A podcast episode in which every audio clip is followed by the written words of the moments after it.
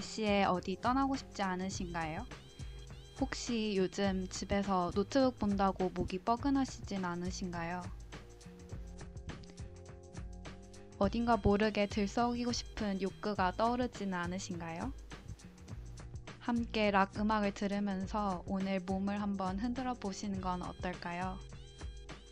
오늘 사운드 팔레트 시작합니다.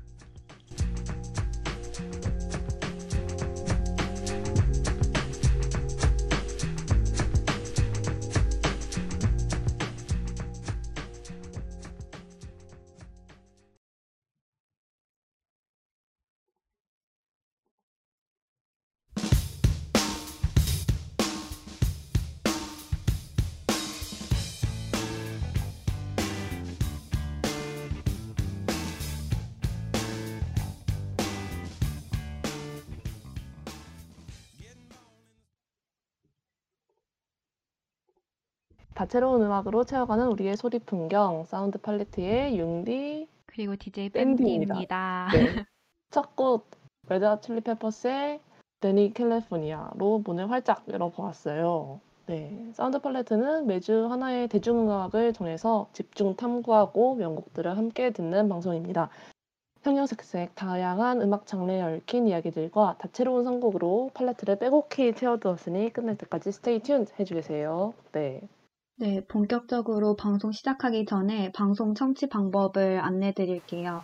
어, 저희 방송은 PC로 청취해 주시는 분들께는 어, yrb.yonsei.ac.kr에서 지금 바로 듣기를 클릭해 주시고 어, 스- 스마트폰으로 청취해 주시는 분들께서는 옆 앱스토어, 앱스토어에서 혹은 플레이스토어에서 옆 앱을 다운로드 하신 후 이용하실 수 있습니다. 어, 이번 학기부터는 스푼과 유튜브에서도 옆 검색 후에 청취하실 수 있습니다. 사운드 클라우드, 클라우드 와 팟빵, 팟캐스트에 열배 검색하시면 저희 방송을 비롯해 다양한 열배 방송을 다시 들으실 수 있으니까요. 많은 관심 부탁드리겠습니다. 어, 저작권 문제로 에서 제공하지 못하는 음악의 경우 사운드 클라우드에 선곡표를 함께 올려놓겠습니다. 어, 더불어 이번 학기 저희 사운드 팔레트는 코로나 바이러스의 위험성을 인지하여 비대면 방식으로 방송을 진행하고 있습니다. 어, 안전하고 즐거운 방송을 위해 늘 노력하는 열비 되겠습니다. 네. 어, 네. 융디 뭐 이렇게 긴, 네. 네. 요즘 어떻게 지내고 계신가요? 아, 네. 어, 저는 요즘에 제 일상의 지분의 한 50%는 열비예요. 그래서 누가 뭐 하고 지내냐고 물으면 아, 4학년이라서 저도 이제 막 취준한다고 해야 될 것 같은데 동아리를 한다고 말하기가 너무 머쓱한 거예요. 그래서 네, 하지만 그게 제 현실이라는 거, 네, 열배 빠져 있습니다. 어, 밴드는 어떻게 지내세요? 어, 저는 요즘에 계속 집에만 있어가지고, 저 원래 밖에 안 나가면 약간 우울해지는 사람이었는데, 요즘은 집에 있는 생활이 너무 편해졌어요. 어, 그래서 집에서 네. 거의 모든 생활을 하고, 음, 그러고 있습니다. 밖에 나가는 일이 자주 아. 없는 것 같아요. 아, 아무래도 좀 그렇게 되죠. 저는 원래부터 약간 집에 있는 걸 좋아하는 사람이어가지고 별로 힘들지가 않은데 밖에 나가기를 어, 좋아하시는 분들이 좀 요즘 들어서 많이 뭐 좀 오래되긴 했지만 코로나 때문에 맞아요. 좀 그렇게 됐죠. 네. 아, 그러셨군요. 그럼 오늘 팔레트 채울 색깔 소개해드릴까요? 네, 어, 오늘 채울 색깔은 바로 alternative 락인데요. 어, alternative 락을 선택한 배경에는 사실 지극히 저의 그 개인적인 취향이 깔려 있습니다. 아하. 아, 뭔가 밴디 네. 너무 약간 엄청 순하고 뭔가 조용정하고 맞아요. 이럴 것 같은데 완전 얼터너티브라 이런 거를 좋아하시는군요. 제가 그래서 약간 항상 그 되게 밴드에 들어가고 싶은 욕망이 강해가지고 어, 들어갔었는데 네. 저랑 이렇게 뭐랄까 좀 색채가 다른 느낌이 있었어요. 이렇게 같이 어울리면서 다닐 때 어, 네네. 제가 너무 이렇게 뭐랄까 약간 두 약간 두부 같은 느낌이어가지고 혼자 약간 어울리 어, 뭔가 겉으로 봤을 때는 어울리지 못한 그런 느낌이 좀 있었던 것 같아요. 윤기가 얘기해 주신 것처럼. 아, 아 근데 뭐 그건 거야 뭐 조용하신 분들도 락 많이 좋아하시더라고요. 아 맞아요. 약간 내적인 네, 맞아요. 혼자서 이렇게 즐기는 느낌이었던 것 같아요. 네.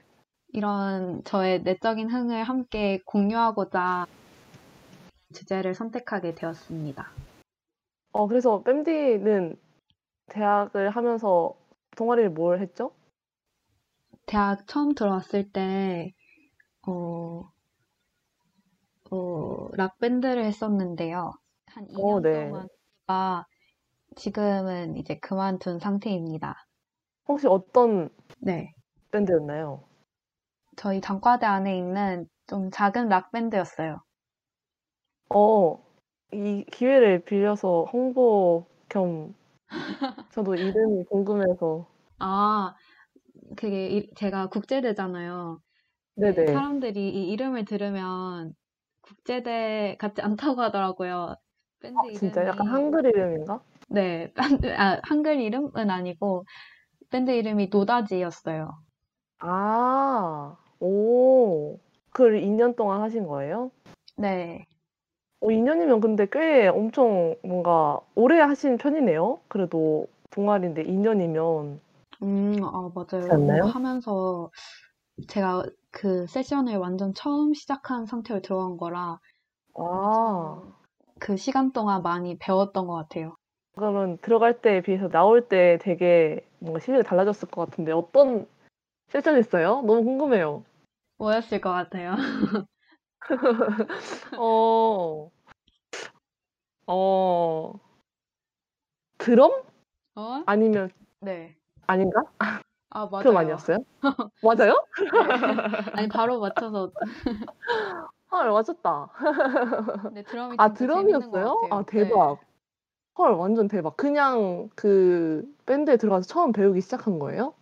그냥 완전 어릴 때 조금 배우다가 어, 고등학교 가면서부터 못하고 대학 가서 진짜 열심히 해야지 그런 생각을 아, 했었던 것 같아요. 아, 그럼 처음 시작하는 건 아니었네요. 원래 조금 약간 했던 거네요. 네, 맞아요. 조금 이제 물꼬를 터놨었는데 거의 헐, 헐. 처음이나 마찬가지였어요. 아, 전, 저는 드럼, 전 진짜 초등학교 때 학원에 다닌 적이 있거든요. 드럼 학원에. 근데 그 왜 처음 시작할 때 그 까만색 고무판 동그란 거에다가 아. 치는 거 연습하잖아요. 맞아요, 맞아요. 그거만 하다가 끝났어요. 한 근데 달 진짜 그것만 다녀가지고 그거 하다가 재미가 없어가지고. 네, 조금 하다가 끝나버려가지고 아, 다, 저 언제나 드럼을 다시 배우고 싶다고 말만 하는데 어우, 아, 밴드 너무 멋있다 드럼. 근데 융디도 왠지 하셨, 융디도 혹시 밴드를 하셨나요? 아, 저도 네. 했죠. 아, 진짜요? 저는 네. 저는 어 밴드를 그 저희 과에서 하는 락 밴드를 했었고 네. 아 저도 락 밴드였어요. 생각해보니까 어, 저도 진짜요? 락 밴드였고 네. 그리고 지금은 그 버스킹 동아리 하나 하는데 아, 네. 지금도 저는- 하고. 네네 아, 저는 무슨 세션이었을 것 같나요? 왠지, 음, 건반? 어우 맞아요. 어떻게 알았지? 아, 근데 왠지 뭐지? 뭔가. 아무 한 번도 말한 적 없는데 아, 진짜요? 아. 이 그렇지 않나요? 느낌상, 제 맞아요. 한 말한 적 번도 있나요? 들은 적 없는 것 같아요. 아, 헐. 뭐야, 우리 둘 다 한 번에 맞췄네. 저희 또 두 DJ 모두 락밴드 출신으로서 락밴드 DJ가 진행하는 alternative 락 한번 본격적으로 시작을 해볼까요? 네, 이제 그러면 1부 순서로 넘어가 볼까요? 네. 어, 1부는 이제 밑그림을 그리는 시간인데요. 밑그림은 alternative 락이라는 그림을 완성하기 전에 어, 이 장르는 대체 무엇인지 좀 뼈대를 알아가는 시간입니다. 어, 네. 네, 제가 이 락을 골랐지만 융디도 아시다시피 이번 주제가 참 뭐라고 규정하기가 어려웠죠. 어, 네. 이 alternative 락이라는 게 사실 저는 막 그 뭐 저도 그렇고 다른 분들도 비슷할 거라 생각하는데 막 노래를 들으면서 장르가 뭔지 이름을 찾아보고 이러지 않잖아요, 잘. 맞아요, 맞아요. 그래서 뭐 alternative 락이라는 말이 좀 생소하기도 했고 그리고 그래서 제가 그 도서관 홈페이지에다가 저희 도서관 홈페이지에다가 alternative 락이라고 쳤는데 맨 위에 뜨는 게 alternative의 모호성에 관한 연구더라고요. 진짜 우리의 마음을 얼마나 대변해주는. 네, 얼마나 모호하면 그거를 연구 주제로 할 만큼 그래서 약간 도저히 종잡을 수 없는 어, 장르인 것 같은데 밴디가 근데 한번 깔끔하게 정리를 해 주실 수 있으시겠죠? 네, 한번 그럼 차근차근 네. 짚어보도록 할게요. 어, 네. 저도 저희도 진짜 준비하면서 되게 모호하게 느껴졌었는데요. 그 이유는 어, 그 이름에서도 알 수 있다시피 alternative 락이 어, 주류 락 음악과 다른 음악을 하는 락 밴드 음악을 일컫기 위해 만들어지는 용어이기 때문인데요. 어, 다시 말해서 뭔가 장르라기보다는 그냥 80 년대에서 90년대 음악적 흐름이나 경향을 말한다고 보는 게 더 좋을 것 같아요. 어, 이 부분에 대해서는 뒤에 아마 융디가 채택하면서 더 꼼꼼히 이 흐름을 말씀해 주실 것 같아요. 어, 갑자기 어, 저- 무게, 어깨가 무거, 무거워지네요. 이렇게 부담을 네. 네, 저희 저번 주제 보사노바 방송에서도 그 보사노바 리듬을 듣기 전에 삼바의 리듬을 먼저 듣고 왔었잖아요. 네, 그렇죠. 이번에도 똑같이 이 alternative 락의 어, 특징을 알아보기 위해서는 먼저 60년대 말에서 70년대 주류였던 하드록의 음악적 특징을 먼저 살펴봐야 할 것 같아요. 어, 음. 그래야 이제 하드락의 어떤 부분에서 반항심을 가지고 alternative 락이 나왔는지 더 깊이 알 수 있을 것 같습니다. 음, 네. 어, 하드록 하면 융디는 뭐가 떠오르시는가요? 어, 하드록 하면 저는 음, 그 약간 그 엄청나게 큰그 무대 위에서 다들 머리가 장발에 약간 파마머리하고 엄청 그 타이트한 가죽 옷을 입고 약간 헤드뱅잉 하거나 약간 기타를 이빨로 뜯거나 약간 이런 모습이 생각이 나는데요. 진짜 근데 기타를 이빨로 뜯는 모습이 진짜 그려지네요. 어, 정말인가요? 융디가 얘기 아, 네. 사실 안 그려져요. 이거 뭐지? 진짜 이런 뭔가 저희가 떠오르듯이 이런 하드록을 어, 헤비메탈이라고도 부르는데요. 어, 융디가 얘기해주신 것처럼 음, 네. 이렇게 가장 두드러지는 특징이 바로 정말 강하고 공격적인 사운드입니다. 음, 정말 저희가 생각하는 그런 그런 정말 락의 느낌이네요. 맞아요. 진짜 딱 그 강렬한 음. 인상을 주는 그런 음악을 말하는 것 같아요. 음, 네. 어, 대체로 하드록 음악은 어, 그런 사운드 자체의 의미가 보통 많, 많이 부여되어 있고 뭔가 음악 네. 안에 어떤 파괴적인 의도나 분노의 메시지 약간 이런 거는 음. 좀 없다고 보는 것 같아요. 그래서 음, 뭔가 노랫말의 의미보다는 소리로서의 보컬과 그리고 각 사운드의 테크놀로지에 의존하는 경향이 있었습니다. 음, 네. 어, 이제 하드록의 음악을 들어보면 되게 각 세션별로 화려한 그런 장기자랑 시간이 있어요. 아, 어, 네. 이렇게 솔로 파트에서 이제 각자의 그런 실력을 뽐내는 부분들이 꼭 음. 들어있는데, 어, 네. 이런 헤비 메탈의 공격성과 속도감이 강화된 extreme metal에서는 특히 이런 특징이 음. 더 두드러지게 나타납니다. 어, 이게 제가, 네, 그 네. 막 기타로 이빨 아니 기타로 이빨 뜯는 게 아니라 이빨을 기타로 기타로 이빨을 이빨을 이빨로 뜯는 그 부분인 거잖아요? 맞아요, 아, 맞아요. 이빨을 뜯는 이빨을, 네, 이빨을 말씀. 기타로 뜯는, 아, 기타를 이빨로. 아, 헷갈리네. 네. 진짜 헷갈려요. 아, 제가 이제 네네. 들고 온 곡이 바로 융디가 말한 그런 강렬한 사운드인데요. 어, 음, 네. 메탈리카의 엔터 새드맨의 그런 화려한 기타 솔로를 짧게 들, 듣고 어, 도대체 어떤 음- 음악인지 한번 들어보겠습니다. 네.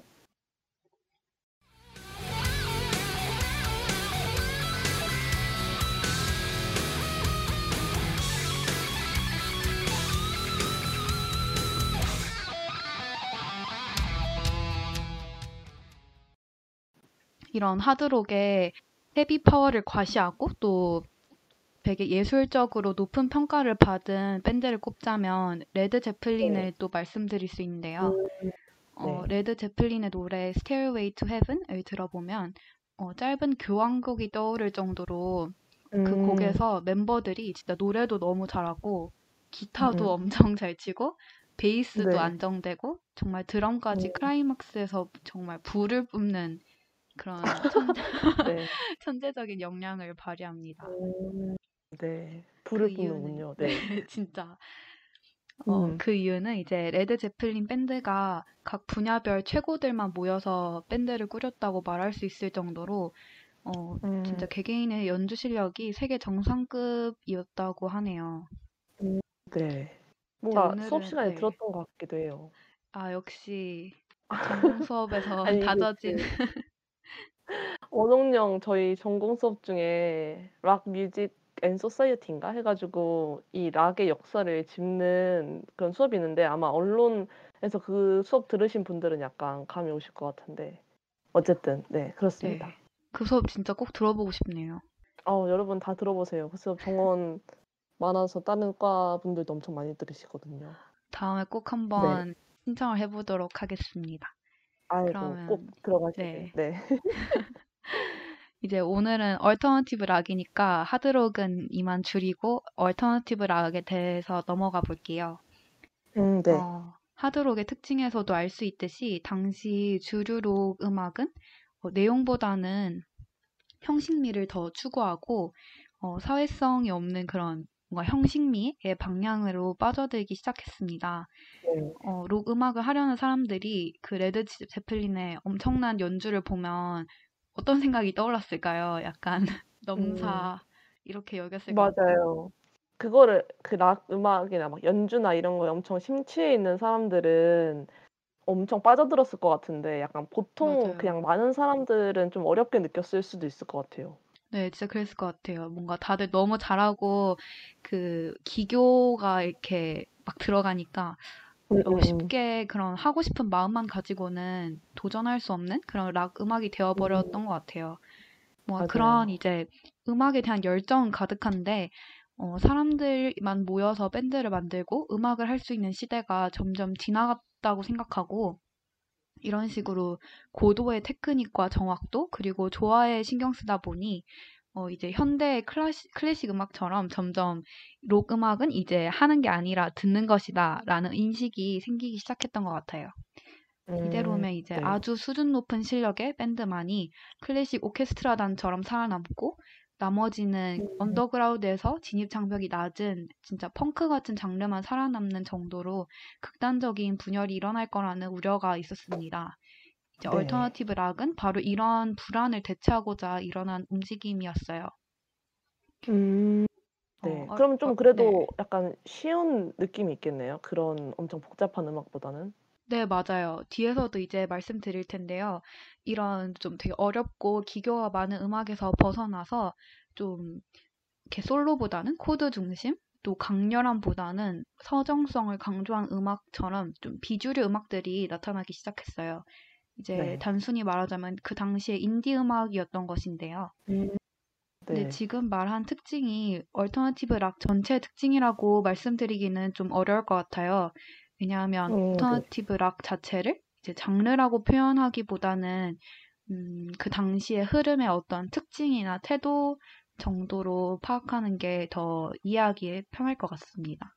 음, 네. 약간 그러니까 그 시기에 록이 주류가 뭐였냐에 따라서 alternative 그러니까 대안이라는 거에 의미가 좀 달라져서 그런 게 있는 것 같아요. 아, 네, 맞아요. 진짜 뭔가 하드록에서 채울 수 없었던 무언가가 있었기에 나온 장르인 만큼 8, 90년대 alternative rock에는 하드록과 그런 대비되는 특징들을 좀 찾을 수 있는데요. 네. 어, alternative rock의 코드를 살펴보면 단순한 측면이 있습니다. 보통 3, 4개의 음, 코드를 사용하고 좀 쉽게 잡을 수 있는 코드로 이루어졌다고 하네요. 아, 이제 아까 앞에서 들었던 그런 불같은 솔로들이 돋보이는 음악과는 약간 대비되는 음악이 나오기 시작한 건데요. 아, 그리고 또 이제 하나 alternative rock의 중요한 특징은 바로 자연미의 존중입니다. 음 어, 네. 되게 원시성을 강조하고 또 거친 음을 특징으로 하는 alternative rock 사운드는 distortion 음량을 거의 소음에 가깝게 올리고 심지어 음. 그 연주에서 일어나는 피드백마저 연주의 일부로 생각한다고 하는 것 같아요. 그 피드백이라고 하면은 어떤 거죠? 보통 음, 제가 제대로 알고 있는 건지는 모르겠지만 어, 저희가 막 노래방 같은 데 가면 아, 막 네네. 하울링 일어난다 이렇게 말할 때가 있잖아요. 그 음. 이렇게 막 네. 소리가 울리는 그게 이- 그게 소리가 울리기도 하고 네 막 그 말했던 게 다시 들어가 가지고 또 나오기도 하고 약간 그런 원래 같으면 잡음이나 이런 걸로 생각을 했을 텐데 그런 네, 것도 맞아요. 다 그냥 녹음에 넣는다는 건가요? 네, 네, 맞아요. 뭔가 음. 그냥 저희가 들었을 때는 소음 같고 자칫 잘못 들으면 음향 사고처럼 들을 수 있는 것도 음. 어, 다 네. 음악의 일부로 여겼던 것 같아요. 음. 네. 그래서 이제 당시 밴드들은 깔끔한 것보다는 좀 지저분하고 털털한 것을 추구하고 어, 심지어 이제 alternative 락의 하위 장르에 이 피드백과 노이즈 성분의 영향을 받은 노이즈 락이라는 장르가 있을 정도로 많이 발달했었습니다. 네. 어, 영국의 Jesus and Mary Chain은 Psychocandy에서 달콤한 노래와 노이즈 피드백을 결합한 음악을 들려주었는데요. 그 도입부를 지금 잠시 듣고 올게요.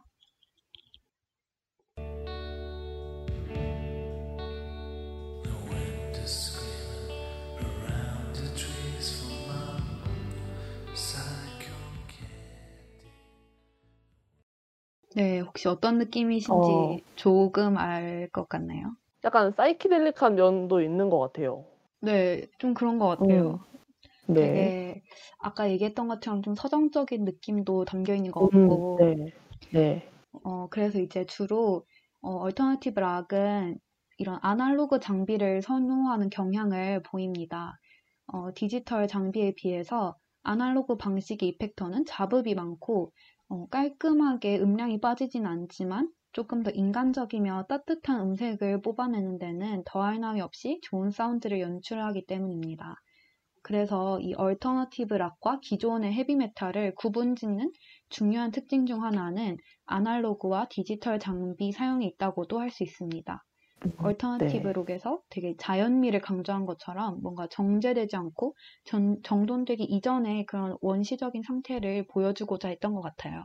그래서 그 alternative 락 대표적인 밴드 중에 그 Nirvana가 있잖아요. 그래서 네. 그 Nirvana가 앨범 녹음할 때 원래는 막 기타 따로 녹음하고 뭐 베이스 따로 녹음하고 이렇게 해서 합치는데 Nirvana는 그냥 한 번에 다 같이 들어가 가지고 녹음실에 합주를 하는 방식으로 녹음을 했다고 하던데 약간 그런 원래 정제되지 않은 그런 원래의 사운드를 구현하려고 했던 거라고 볼 수 있겠네요. 네, 맞아요. 이렇게 악기를 각자 녹음해서 합치는 것과는 또 다르게 이 합주에서만 얻을 수 있는 그런 에너지가 있기 때문에 음. 그런 것 같아요. 어, 맞죠, 어떤 맞죠. 글에서는 심지어 이제 alternative 록의 본질은 원래 록을 하는 뮤지션의 자세와 관련된 것이다.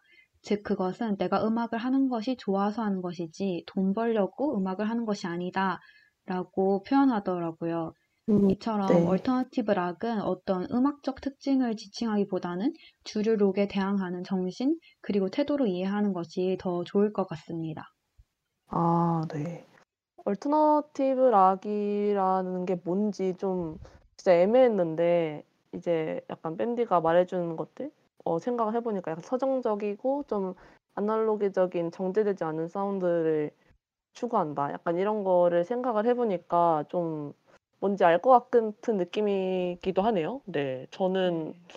alternative라는 락이란 말을 아까 말했듯이 사실 그동안 하나도 쓰지를 않아 가지고 근데 다시 생각해 보니까 그냥 제가 들었던 락이라고 생각했던 것들이 그냥 alternative 록이었던 것 같아요. 아, 그냥 맞아요, 저는 맞아요. 헤비메탈을 거의 안 듣거든요. 그래서 네. 근데 약간 생각을 해 보면 요즘에 들어서는 헤비메탈이 엄청 그렇게 막 엄청 크게 유행을 하진 않잖아요. 약간 맞아요. 매니아들이 많이 듣는 것 같은데 좀 이제는 alternative 락이 주류가 오히려 된 거가 아닌가? 약간 그런 생각이 드네요. 음, 뭔가 저도 진짜 윤기가 얘기해 주신 것처럼 요즘에는 좀더 음, 정말 메탈하고 헤비한 음악보다는 alternative 락을 더 많이 즐겨 들으시는 것 같아요. 그래서 이제 그 전에 락보다는 오히려 alternative 락이 진짜 주류가 된 듯한 느낌이 있네요. 만약에 이 alternative 락이 그 전에 하드록처럼 약간 쇠퇴의 길을 걸으면 이 또 어떤 alternative의 alternative가 나올 수도 있겠네요. 그럼 이제 또 계속 얼터너티브가 대체 뭔지에 대해서 사람들은 더 헷갈리게 되겠죠? 혹시 막 그때는 또 막 전으로 돌아간다고 다시 메탈이 인기가 많, 많아지고 막 그럴 수도 있을 것 어. 같다는 생각이 방금 들었어요. 어 그럴 수도 있을 것 같아요. 네. 뭔가 돌고 돌지 음. 않을까. 음 맞아요, 음. 맞아요. 어, 이제 1부를 마무리하려고 하는데요. 지금 들려드릴 곡은 Pearl Jam의 Jeremy라는 곡입니다. 어, 이제 alternative 록의 하위 장르로 그런지 록이라는 장르가 있는데요. 이 그런지 록 네.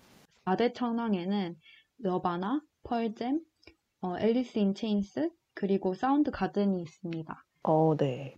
이 Pearl Jam은 당시 alternative 음악이 한창일 때 천하를 누리던 그런지 록의 4인방 중 하나인데요.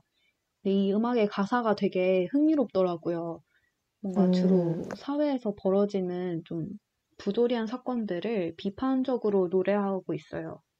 어, 예를 들자면 그 다른 곡 Even Flow라는 곡에서는 어, 노숙자가 된 사내의 이야기를 노래한, 노래하고 또 지금 이제 들려드릴 Jeremy는 부모의 학대와 학우들의 폭, 학교 폭력에 시달린 Jeremy란 아이가 교실에서 교사와 학생들이 해서 권총 자살을 하는 내용이라고 하네요. 좀저 이거 틀어도 자극적이네요. 되는 건가요? 그러게요. 상당히 자극적인데요. 근데 이 음악을 들으면 사실 저는 가사를 잘 못 알아들었기 때문에 이런 내용일 줄은 잘 아하. 몰랐어요. 음악은 전혀 아. 이런 느낌이 안 들거든요. 음. 정말- 저도 약간 네. 항상 들을 때 영어 가사는 잘 못 알아들어 가지고 한글 가사 아니면 맞아요. 저도 저도 사실 이거 전에 들어봤는데 그런 내용인지 몰라 가지고 그냥 흥얼흥얼 이러면서 들었는데 저 아 그런 이렇게 무서운 진짜 많아요. 내용이었군요. 아. 그래서 네. 가사가 안 들리니까 직접 찾아보기 전까지는 이런 내용인 줄 잘 모르고 넘어갔던 경우가 되게 많았던 것 같아요. 어, 뭔가 제좀 무섭습니다. 확연히 어, 얼터너티브 록에서는 전에 그 되게 형식미를 강조했던 헤비메탈과는 달리 이런 가사에도 좀 사회적 의미를 담는 경우를 종종 찾아볼 수 있는 것 같아요. 음 네. 네, 그럼 노래 듣고 네. 올까요? 네, 그럼 지금 펄잼의 제레미를 듣고 오겠습니다.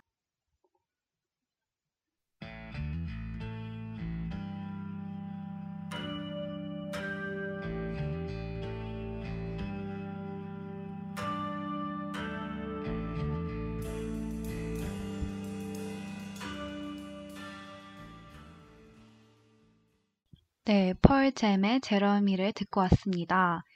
어, 아 여- 네. 강렬하네요. 네, 정말 강렬하죠. 되게 조- 음악은 좋은 것 같아요, 진짜. 가사는 잘 안 들렸지만. 음 네 그니까요. 네. 그럼 다음 코너는 네. 이제 무엇인가요? 네, 다음 코너는 이제 채색 시간인데요. 어, 이번 코너는 뺨디와 함께 그린 밑그림의 더 풍성한 뒷 이야기들로 책을 칠해보는 채색 시간입니다. 오늘은 얼터너티브 록의 하위 장르들을 간단하게 알아보고 너바나 이야기를 좀 해보려고 해요. 일단은 어, 하위 장르를 좀 몇 개 소개해드릴까 하는데 이게 워낙 방대하다 보니까 이 얼터너티브 록이라는 게 맞아요. 그래가지고 제가 좀, 네, 좀 분류를 해서 들고 왔어요. 어, 음, 네. 첫 번째로 소개해드릴 거는 이제 80년대 초기에 등장한 초기 얼터너티브 록을 만나보려고 하는데요. 이때 얼터너티브 록이 헤비메탈이랑 약간 정면으로 대비되는 상당히 아날로그적이고 잔잔한 느낌이 있어요. 그래서 60년대의 락 느낌도 조금 있고 어, 얼터너티브 록의 시조 그룹 격으로 볼 수 있는 밴드로 REM이라는 밴드가 있는데 이 밴드의 곡을 짧게 들려드릴게요.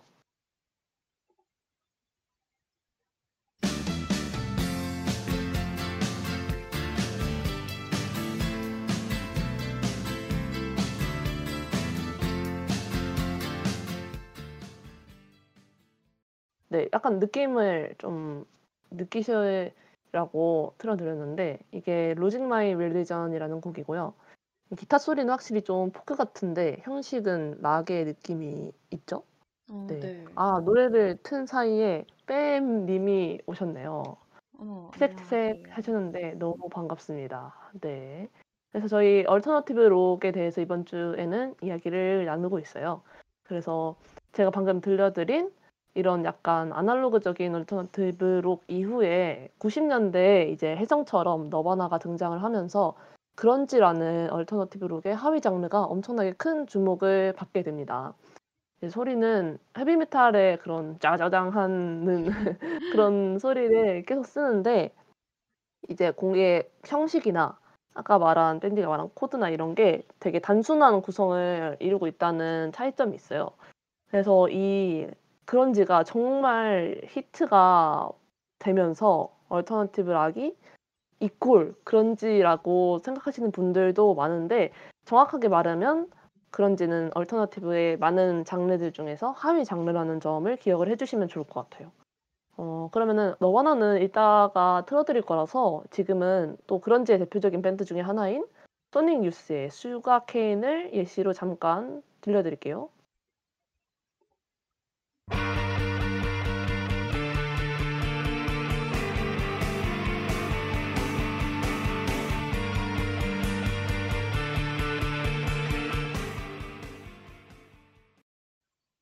아까 그 펄잼 느낌이랑 또 좀 비슷한 느낌이 있죠. 네, 진짜 네. 그렇네요. 음, 펄잼도 그런지 장르를 하는 밴드라서 좀 둘이 비슷한 느낌이 있는 것 같은데 어쨌든 이렇게 약간 소리는 그 일렉이나 이런 좀 강렬한 사운드인데 좀 구성이 비교적 단순한 그런 느낌이 그런지라고 보시면 될 것 같고 어, 마지막 하위 장르로는 브릿팝이 있는데요. 이게 그 영국 할 때 Britain 할 때 Brit이랑 팝이랑 합성어인데 이제 그런지가 미국을 중심으로 엄청 흥하면서 이제 영국에서 약간, 약간 여기다 대항하는 뭔가를 만들기 위해서 약간 의도적으로 만들어낸 장르가 브릿팝이에요. 그래서 좀 쉽게 말하자면 어, 영국식 얼터너티브 락인데 그런지랑은 조금 다르게 분위기가 비교적 밝고 기타랑 멜로디가 좀 강조되는 특징이 있어요. 네, 오아시스가 엄청 대표적인 브릿팝 밴드 중 하나인데 엄청 유명하니까 많이들 아실 것 같아서 노래는 스웨이드의 Beautiful Ones라는 노래를 엄청 잠깐 들려드릴게요.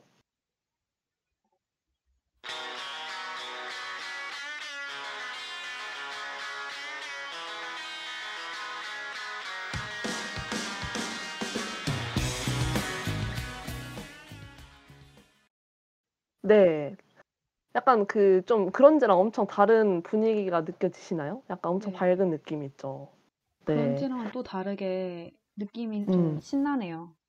아, 두희님이 락뮤에서 들은 것 같은 사운드라고 해주셨는데 제가 아까 그 Rock, Music and Society 줄여서 락뮤라고 저희 막 말하는데 아, 네. 오늘 락이어가지고 약간 락뮤를 약간 저희가 압축해 놓은 것 같은 느낌이 있는데 이거를 수업으로 여러분 듣는다 생각하셨을 때 좀 재밌을 것 같다면 락뮤 많이 들어주시면 좋을 것 같아요. 진짜 좋아요.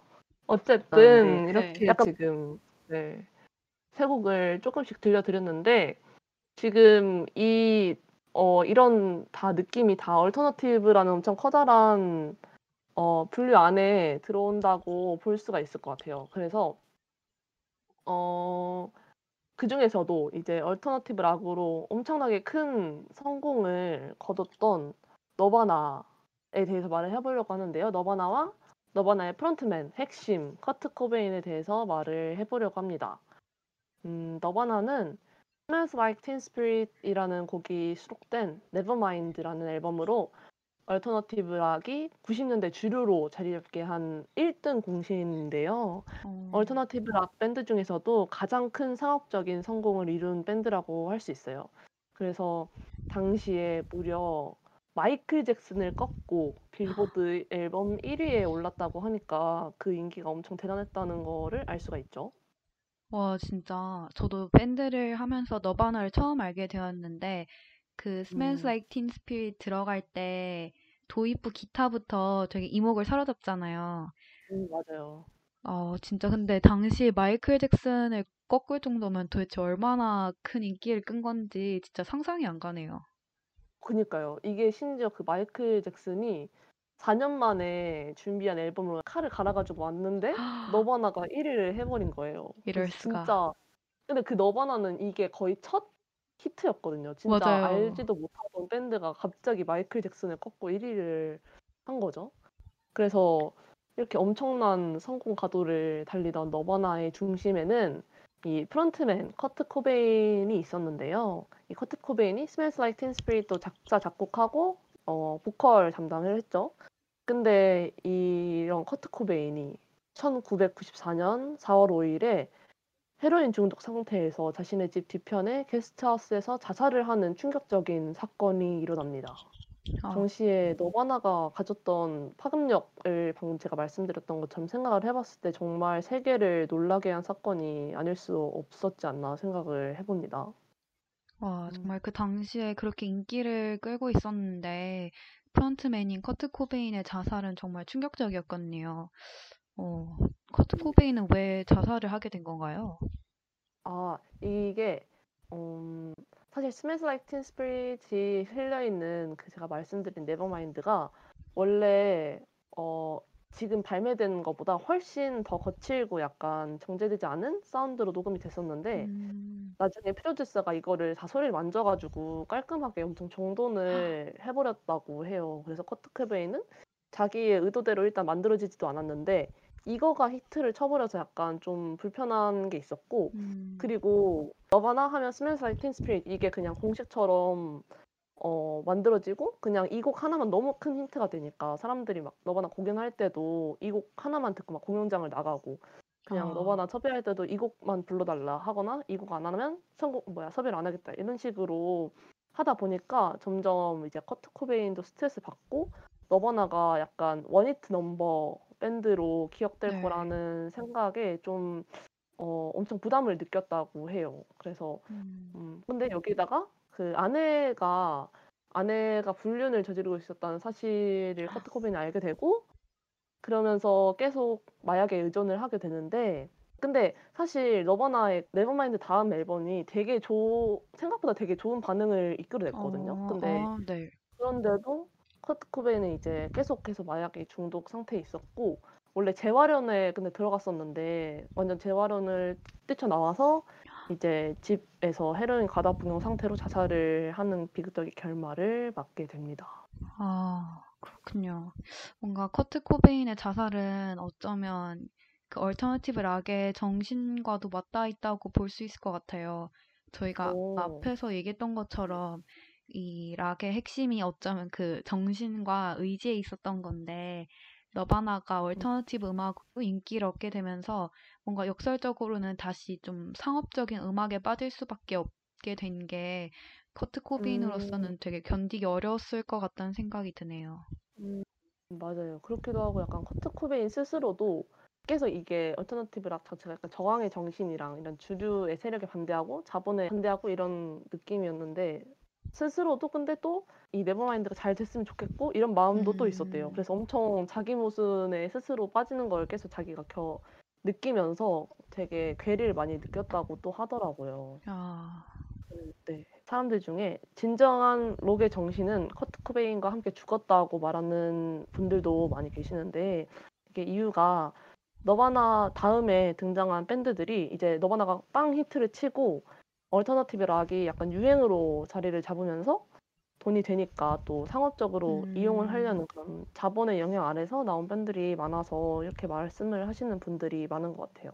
커트 코베인이 당시에는 상당히 생소했던 장르였던 어, grunge라는 장르로 전 세계적인 히트를 또 만들어내고 주류 문화에 대해서 저항한 정신을 되게 후배 아티스트들이 지금도 그거에 대해서 깊은 존경을 많이 나타내기도 합니다.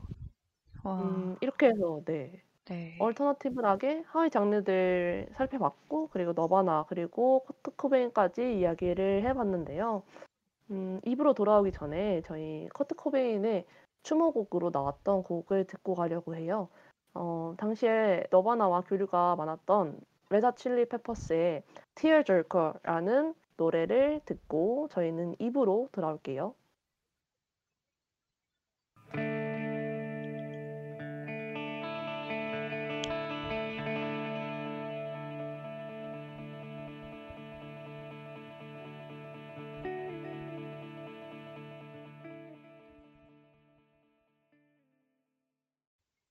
핫 칠리 페퍼스의 Tear Jerker 듣고 들어왔습니다. 음, 네. 이번 시간은 말로만 들었던 alternative의 명곡들을 직접 만나보는 시간, 듣는 명화 시간입니다. 어, 이번 코너에서는 정말 나름의 객관적인 시선으로 alternative rock의 한 획을 그었다는 음악을 만나보려고 하는데요. 먼저 밴디가 소개해 주실 명화 먼저 만나볼까요? 네, 제가 들고 온 명화는 어, 스매싱 펌킨스의 1979인데요. 어, 이 스매싱 펌킨즈는 alternative 음악이 한창일 때 활동을 했습니다.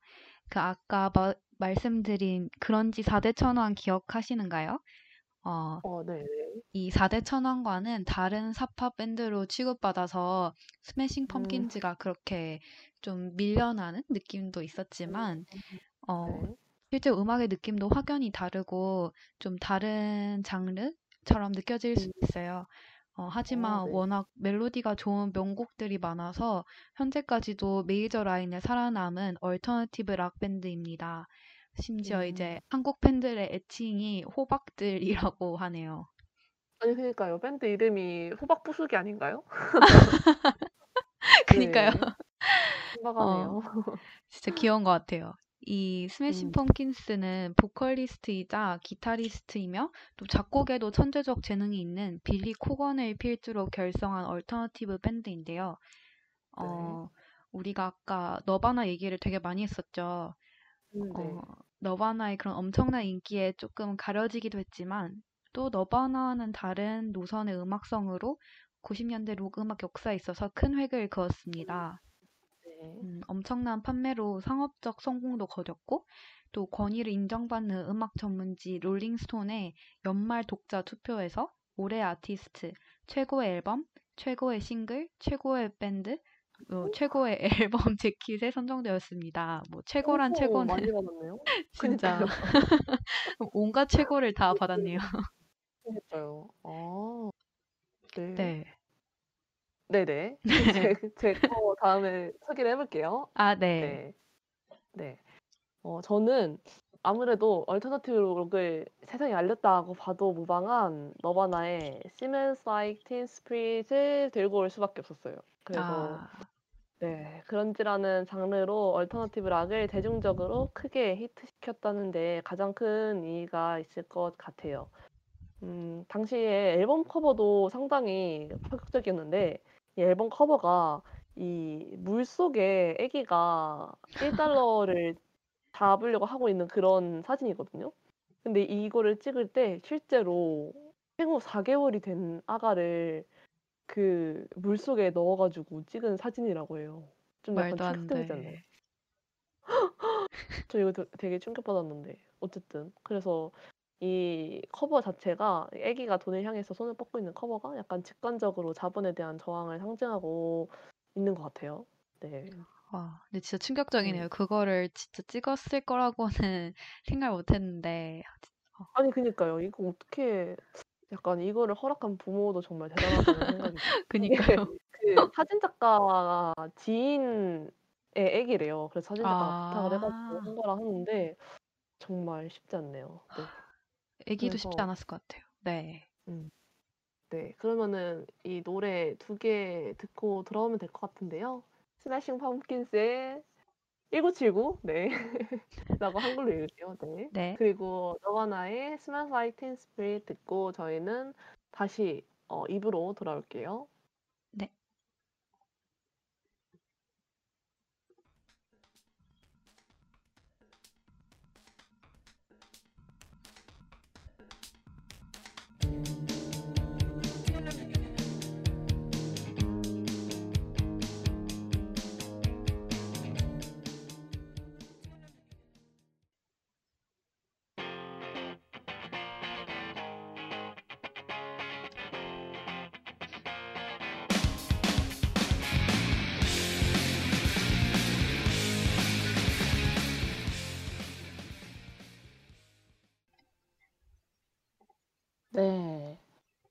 Smashing Pumpkins의 1979년 1979 듣고 Nirvana의 Smells Like Teen Spirit 듣고 들어왔습니다.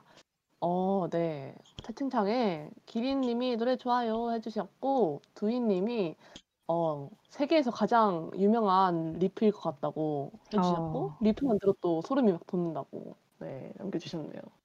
어 아무래도 정말 이 진짜 이 너바나의 노래는 뭔가 정말 얼터너티브의 약간 상징 같은 느낌이 아닌가 생각을 해 봅니다. 네. 네. 그러면은 어 이렇게 어 1부 마무리 해 봤고 이제 2 부로 들어가려고 하는데요. 2 부는 나만의 팔레트로 진행이 됩니다. 어 이 시간은 매주 정해지는 저희의 음악 장르에 얽힌 DJ와 청취자 여러분의 이야기를 들어보는 시간이에요. 저랑 윤디를 아니 뭐야 저랑 밴디 포함해서 이거 대본 수정 안 한 티가 바로 났죠? 네. 저와 밴디를 포함해서 청취자 여러분께서 노래를 들으시고 어 그 신청곡을 보내주셨는데 이거를 어 두고 실시간 선곡 배틀을 하려고 하는데요.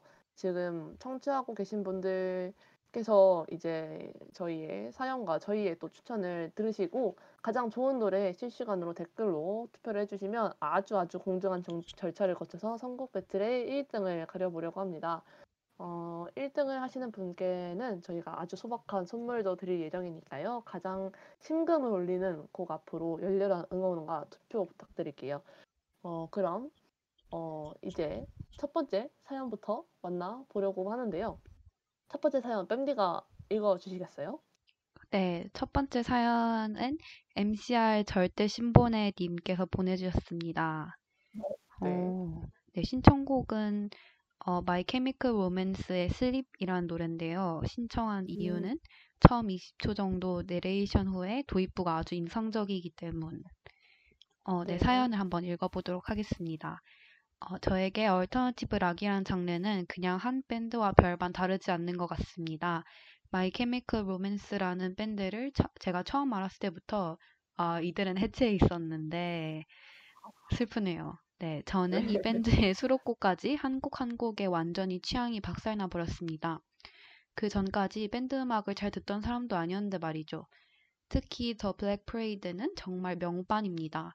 한 곡 한 곡 뺄 곡들이 없는데 곡들이 스토리도 이어지니 behind 스토리를 꼭 찾아서 보시길 바랍니다. 어, 개연성은 그닥 없습니다. 타이틀곡인 Welcome to the Black Parade는 많은 분들이 이미 아실 것 같아서 수록곡 중에 제가 가장 좋아하는 곡을 추천해 드립니다. 비트가 빠른 곡은 아니라 발라드에 가깝지만 정말로 많이 들은 곡이에요. 네, 어. 이제 슬립 추천해 주신 거죠? 네, 맞아요. 이분은 취향이 자주 박살나시는 것 같아요. 약간 누군지 알 것 같은 느낌인데 항상 취향이 박살나 버린다고 말씀을 해주시는데 아 My Chemical Romance 저도 저는 이거 저도 이거 밴드 할 때 노래를 한번 했었어요. 아, 네. 이 Welcome to Black Parade 곡을 했었는데 아, 어 저도 근데 사실 제가 평소에 많이 듣는 밴드는 아닌데 네. 이 곡이 워낙 저도 막 제가 찾아 들은 건 아니지만 막 너무 좋다고 해서 노래도 들어보고 약간 공연도 했고 이랬던 곡입니다. 아, 아, 근데 진짜 융디 얘기 들으니까 왠지 이 MCR의 노래는 약간 대학교 락 밴드들이 하나씩은 꼭 하는 약간 루트인 것 같아요. 음. 저희도 MCR 아. 노래를 되게 많이 했었는데, 그렇군요. 네, 제가 사실 좋아해서 들었다기보다는 제 주변 분들이 엄청 좋아해 주셔가지고 옆에 있다 보니까 저도 이렇게 좀 엿듣게 된 것 같아요. 음. 어, 아, 이렇게 네. 사연에서 말씀해주신 Welcome to the Black Parade나 그 외에 한, 한두 곡 정도를 제외하고는 잘 노래를 모르는데, 어, 다른, 곡- 이 다른 곡들하고 스토리가 이어지는 줄은 사연을 보고 처음 알았네요. 네, 저도 몰랐어요.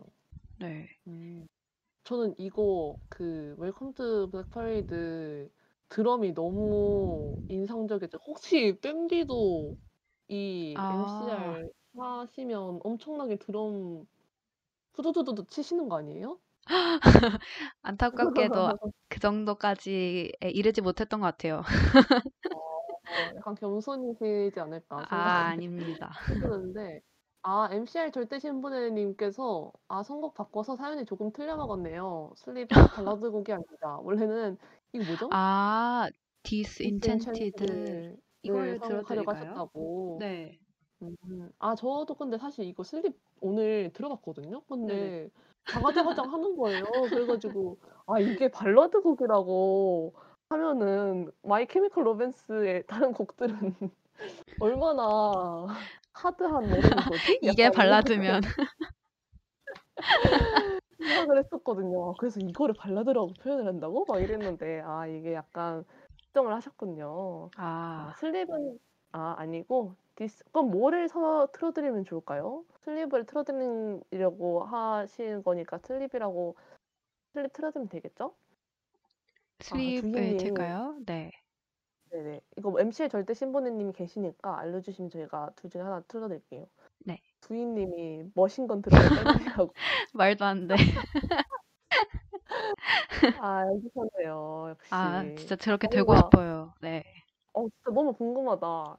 야 혹시 그 뭐야 그 밴디 공연 영상 유튜브나 이런 데 올라온 거 있나요?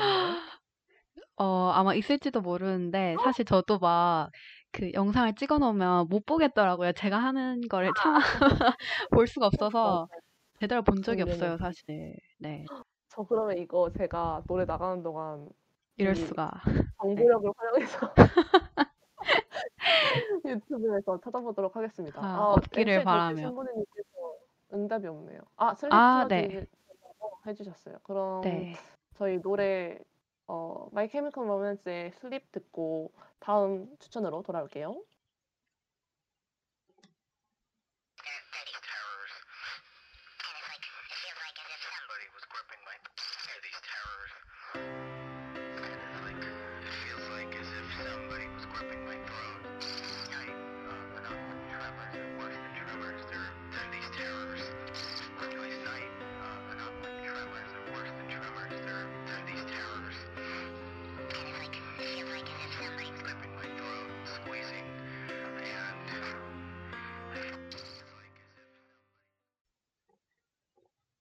네. My Chemical Romance의 Sleep을 듣고 왔습니다. 어 음 네 네. 확실히 어. 발라드는 아니네요. 어 네. 그러니까 이게 제가 나서 '이게 발라드라고?' 막 이렇게 생각했던 기억이 있는데 아 이거 약간 그 왜 취향이 박살나셨다고 하는지 뭔가 알 것 같아요. 이게 저는 이 Black Parade를 처음 듣고 나서 다른 저는 뭐지? My Chemical Romance의 Helena를 들었었거든요. 그것도 막 아 친구들이 네. 막 들어보라고 그래 가지고. 근데 약간 Helena는 제 취향이 아는 아닌 거예요. Black Parade는 약간 제 취향에 맞았는데 네. 그래 가지고 '아 여기는 좀 나랑 안 맞나?' 했는데 이거는 또 저도 약간 제 취향 쪽에 가깝네요. 네. 음. 저도 이 노래는 되게 신나고 좋은데요. 지 저도 음 이게 네. 딱 제 취향인 것 같아요. 어 네. 아주 유력한 후보가 하나 나온 것 같고 그러면은 다음 추천은 로 넘어가 볼까요? 네. 네. 제가 네. 아 호주님께서 헬레나 뮤비가 또 대박이라고 해 주셨네요. 아 헬레나도 좋아하시는 분들이 많군요. 그냥 제 어. 취향이 아닐 뿐. 약간 소심하게 말을 해 보면서 네. 어 헬레나의 반응이 아주 뜨겁네요. 지금 말을 좀 잘못한 것 같은 느낌이. 다들 헬레나에 열광하고 계시네. 그러니까요. 아 약간 뻘쭘해진 지는데요. 제가 약간 음악을 못 치는 느낌이 없지 않아 있어서 제가 듣는 게 되게 좁거든요. 저도 딱 그래서 제가 좋아하는 것만 들어요. 어 네. 어 쉽지 않네요. 제가 오늘 준비한 그 추천도 사실은 아 너 제가 듣는 게 진짜 너무 적어 가지고 제가 좁아서 사실 제가 적절한 곡이 뭐가 있을까 하다가 사실 그냥 한국 노래를 들고 왔는데 제가 듣는 노래가 한국 노래밖에 없어 가지고 오늘 또 한글날이잖아요, 여러분. 아 네. 맞네요. 이렇게 또 끼워 맞춰 보면서 어 또 외국곡 선곡이 오늘 계속 있었으니까 한글 아 뭐야 한국 노래 하면 또 좋을 것 같아서 가져왔는데 어 방송을 준비하면서 또 alternative 록이 엄청나게 넓은 장르를 포괄을 한다는 걸 좀 알게 됐는데 음.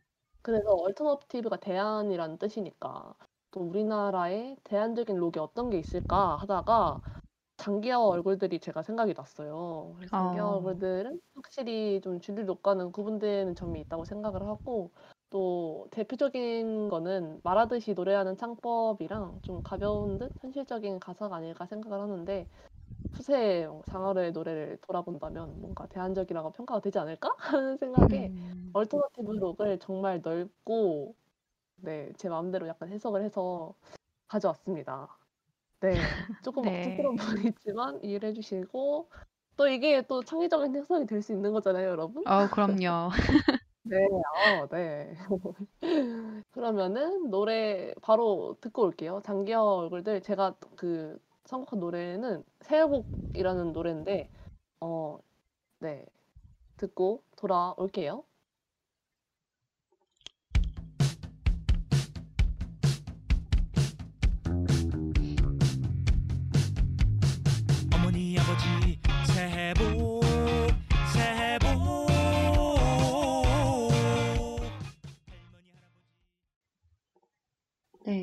네, 융디께서 추천해주신 장기하 얼굴들의 새해 복을 듣고 왔습니다. 어, 어, 지금 네. 댓글창으로 많은 분들께서 말씀을 나눠주고 계시네요. 네. 새해 복을 10월에 하는 거에서 의문을 제기해 주시는 분이 계신데 여러분 시기에 맞는 노래를 틀어야 된다는 고정관념을 버리세요, 여러분. 아, 이것마, 이것마저 고정관념이었군요. 네, 해결입니다. 이게 네, 고정관념입니다, 여러분. 네, 엄청 신선한 접근이네요. 네. 아, MCR 절대 신부님께서 여기 아카펠라가 정말 킬러 파트죠 이렇게 말씀을 해주셨어요. 아, 음. 맞죠, 맞죠. 맞아요. 아, 진짜 장기가 아니에요. 전 아주 명곡이라 생각해요. 가사가 진짜 마음에 콕콕 너무 찌르, 어, 찌르더라고요. 저는, 어, 저는 근데 이런 가사 너무 좋아요. 이런 약간 가벼운 듯 일침 날리는. 근데 저는 이게 근데 그 메인 메시지가 뭐 어떤 분들은 이 노력을 해야지 이거에 있다 생각하시는 분들이 많은데 저는 그 후반에 있다 생각합니다. 음, 절대 잘하지 말고 새해 복만으로도 잘 될 거다. 약간 이런 거 있지 않을까? 라고 저 혼자 그냥 생각을 해봤는데 맞지. 그렇습니다. 네. 지금 네. 댓글로 또- 또 호두님께서 어, 곡을 하나 추천해 주셨는데요. 어, 어, 네. 개인적인 소소한 추천곡으로는 The Strokes의 Undercover of Darkness를 추천합니다. 이 곡 듣고 텔레캐스터 기타를 좋아하게 되었어요. 아, 오. 어, 너무 좋은데요? 근데 제가 이거 약간 네. 나가기 전에 살짝 들어봤거든요. 제가 아. 네네. 너무 좋, 저- 엄청 좋던데요? 아, 진짜요? 어, 저는 네. 처음 들어보는데 지금 빨리 듣고 싶어요. 좀 궁금하네요. 근데 혹시 켈- 텔레캐스터 기타가 뭔지 아세요? 밴디? 아니요, 저도 몰라요. 지금 한번 검색해 보려고 아. 딱 치고 있었는데. 아, 제가 텔레캐스터 기타가 검색을 뭘까? 해봤는데, 네. 아, 그 펜더라는 기타 만드는 회사에서 아. 만드는 기타 종류인 것 같아요. 아, 그렇구나. 음, 제가 또 기타 알못이어가지고 또 열심히 저도, 네. 또 검색을 해서 말씀을 해드렸네요. 비싼 어쨌든, 기타. 네, 이게 네. 음, 네. 소리 종류가 약간, 그러니까 소리 느낌이 고유의 그게 브랜드마다 그게 좀 있나 봐요. 그래서 아, 이 곡에서 아마 쓰인 게 아닐까 생각을 해 보면서 네, 말씀을 드려 봤습니다. 네. 근데 진짜 기타를 기타를 되게 약간 음 모으시는 모으시는 건 아니고 뭐라 해야 되지? 어떤 특정 기타를 사기 위해서 돈 엄청 많이 모으려고 하는 친구도 주변에서 봤거든요. 뭔가 어, 맞아요. 어떤 특정 브랜드에 좀 매니아층이 있는 것 같아요. 잘은 모르지만. 네, 맞아요. 맞아요. 그런 친구도 약간 기타를 좀 덕질한다는 생각도 저는 들더라고요. 맞아요, 맞아요. 맨날 스토리에 이 기타 너무 막 어쩌고 막 이러면서 올리고 그런 맞아. 것들을 사실 난 모르지만. 있었는데. 맞아요. 전 잘을 모르지만 그분들께서는 엄청나게 잘 알고 계시겠죠? 어쨌든. 네. 그럼 지금 그럼- 호두님께서 추천해주신 어, 더 스트록스의 Undercover of Darkness를 듣고 오겠습니다.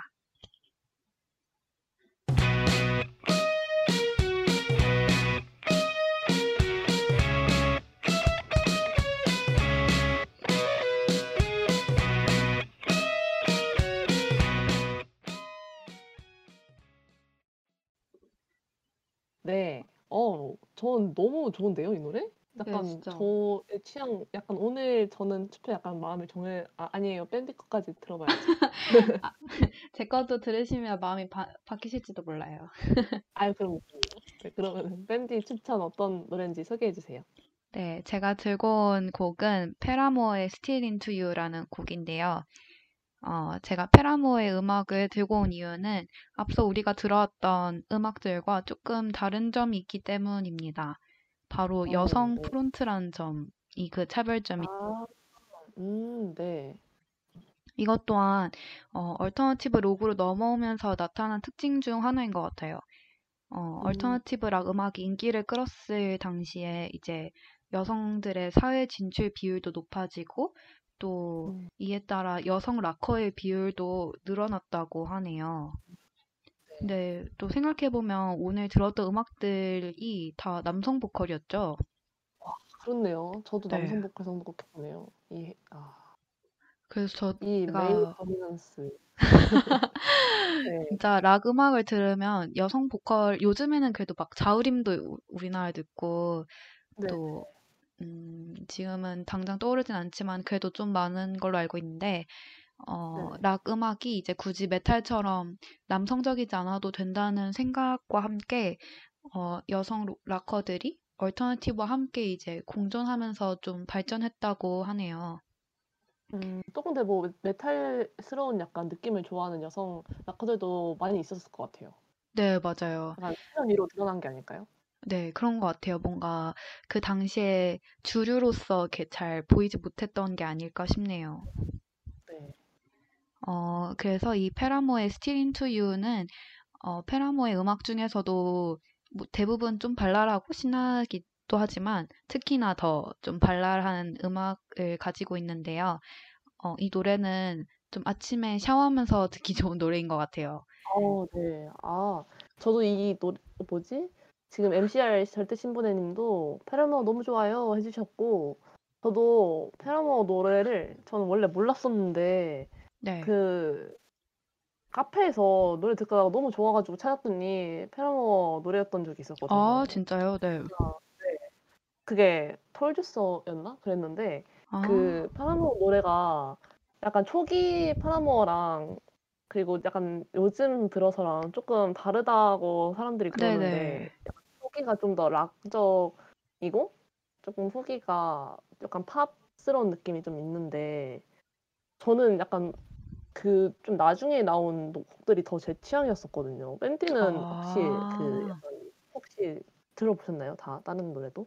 네, 저도 제가 알, 제가 알기로도 막 중간에 이렇게 멤버 교체가 있었나? 잘은 모르지만 약간 음, 그러면서 네. 변한 변한 것 같던데 전 처음에 이제 알게 됐을 때는 좀 초반에 음악을 듣고 알게 되었었는데요. 근데 네네. 전반적으로 음, 둘, 둘 다 괜찮았던 것 같아요. 그냥 음, 그 보컬의 좀 음색이 되게 마음에 들어가지고 어, 듣기가 맞아요. 좋더라고요. 음, 아, 그 약간 그 보컬분, 아, 그 기억이 안 나는데 성함이 어쨌든 그분이 진짜 완전 약간 상징적으로 끌고 가는 밴드잖아요. 네, 저는 이 맞아요. 어, 뮤비도 너무 좋고 진짜 좋은 것 같아요. 네, 지금 아니, MCR, 네. 네, 절대 신보네님께서 어찌 보면 나중에는 에이브릴 라빈 같아지기도 하는 것 음, 같고, 아, 진짜 맞는 것 같아요. 좀 음. 팝스러워지는.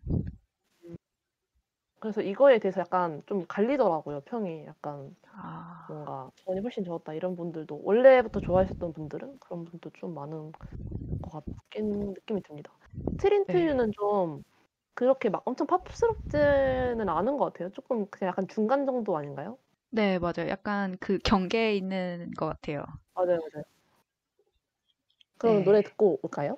그럼 지금 Paramore의 Still Into You를 함께 듣고 오겠습니다. 네.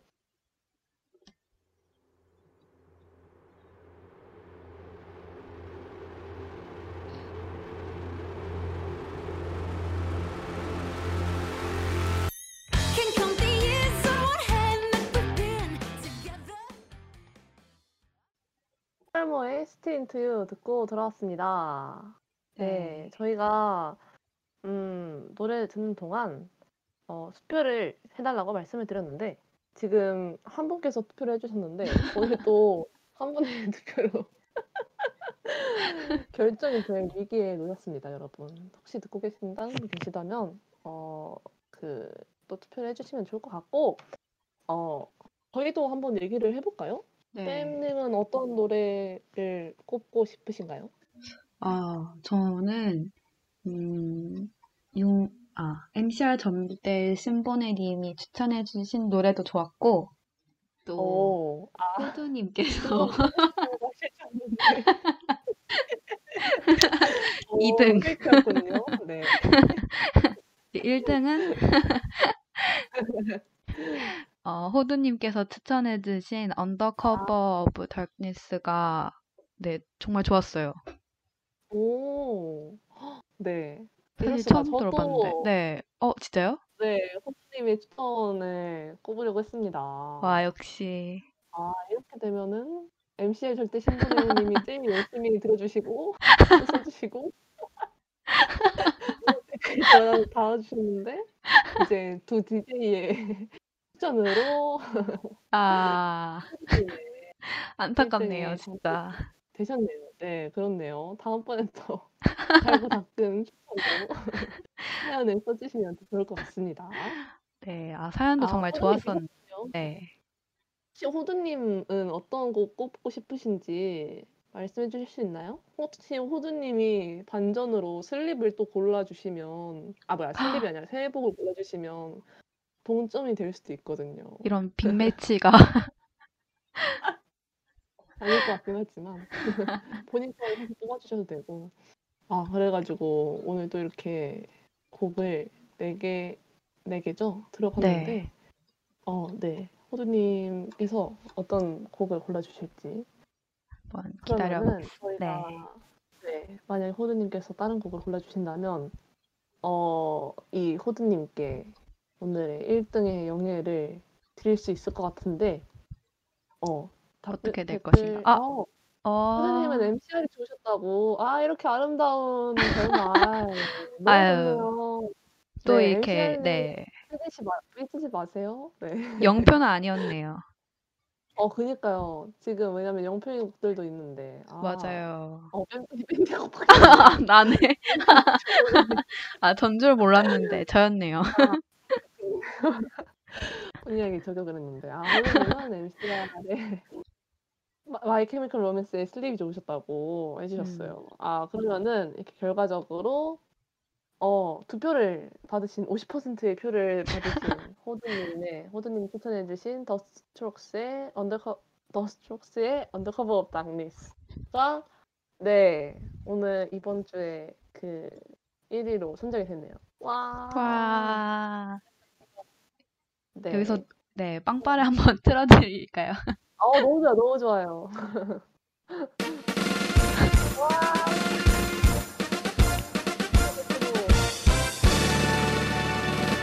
와. 아이고. 너무 좋다. 네, 엄청난 축하를 받고 네. 호두님께서 1등을 아이고. 하셨네요.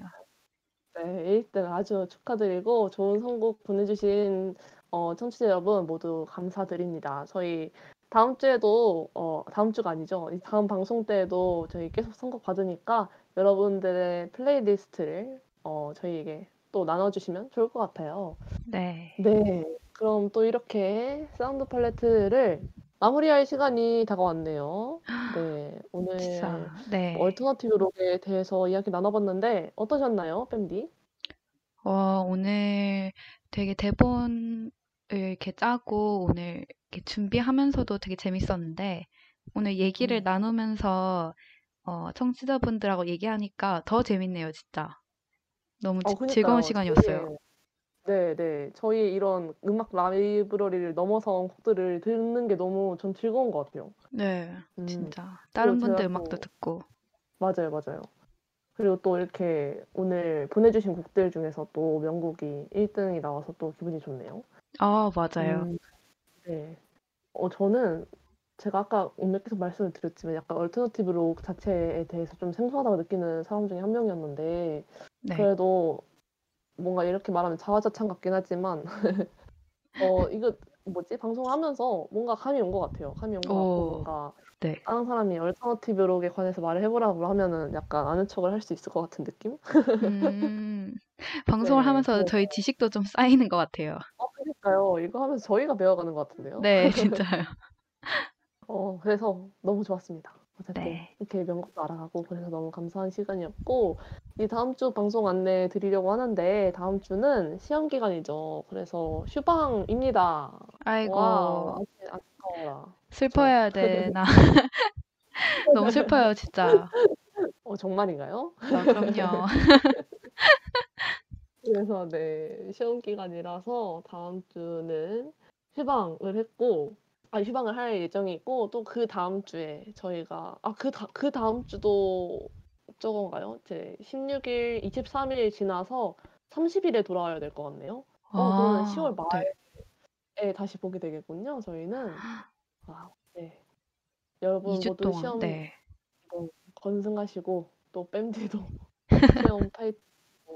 아, MCR 절대 신부, 신부님께서 융디의 감, 얼터너티브는 장어리다 해주셨는데, 여러분, 새로운 시대를 대비해야 됩니다.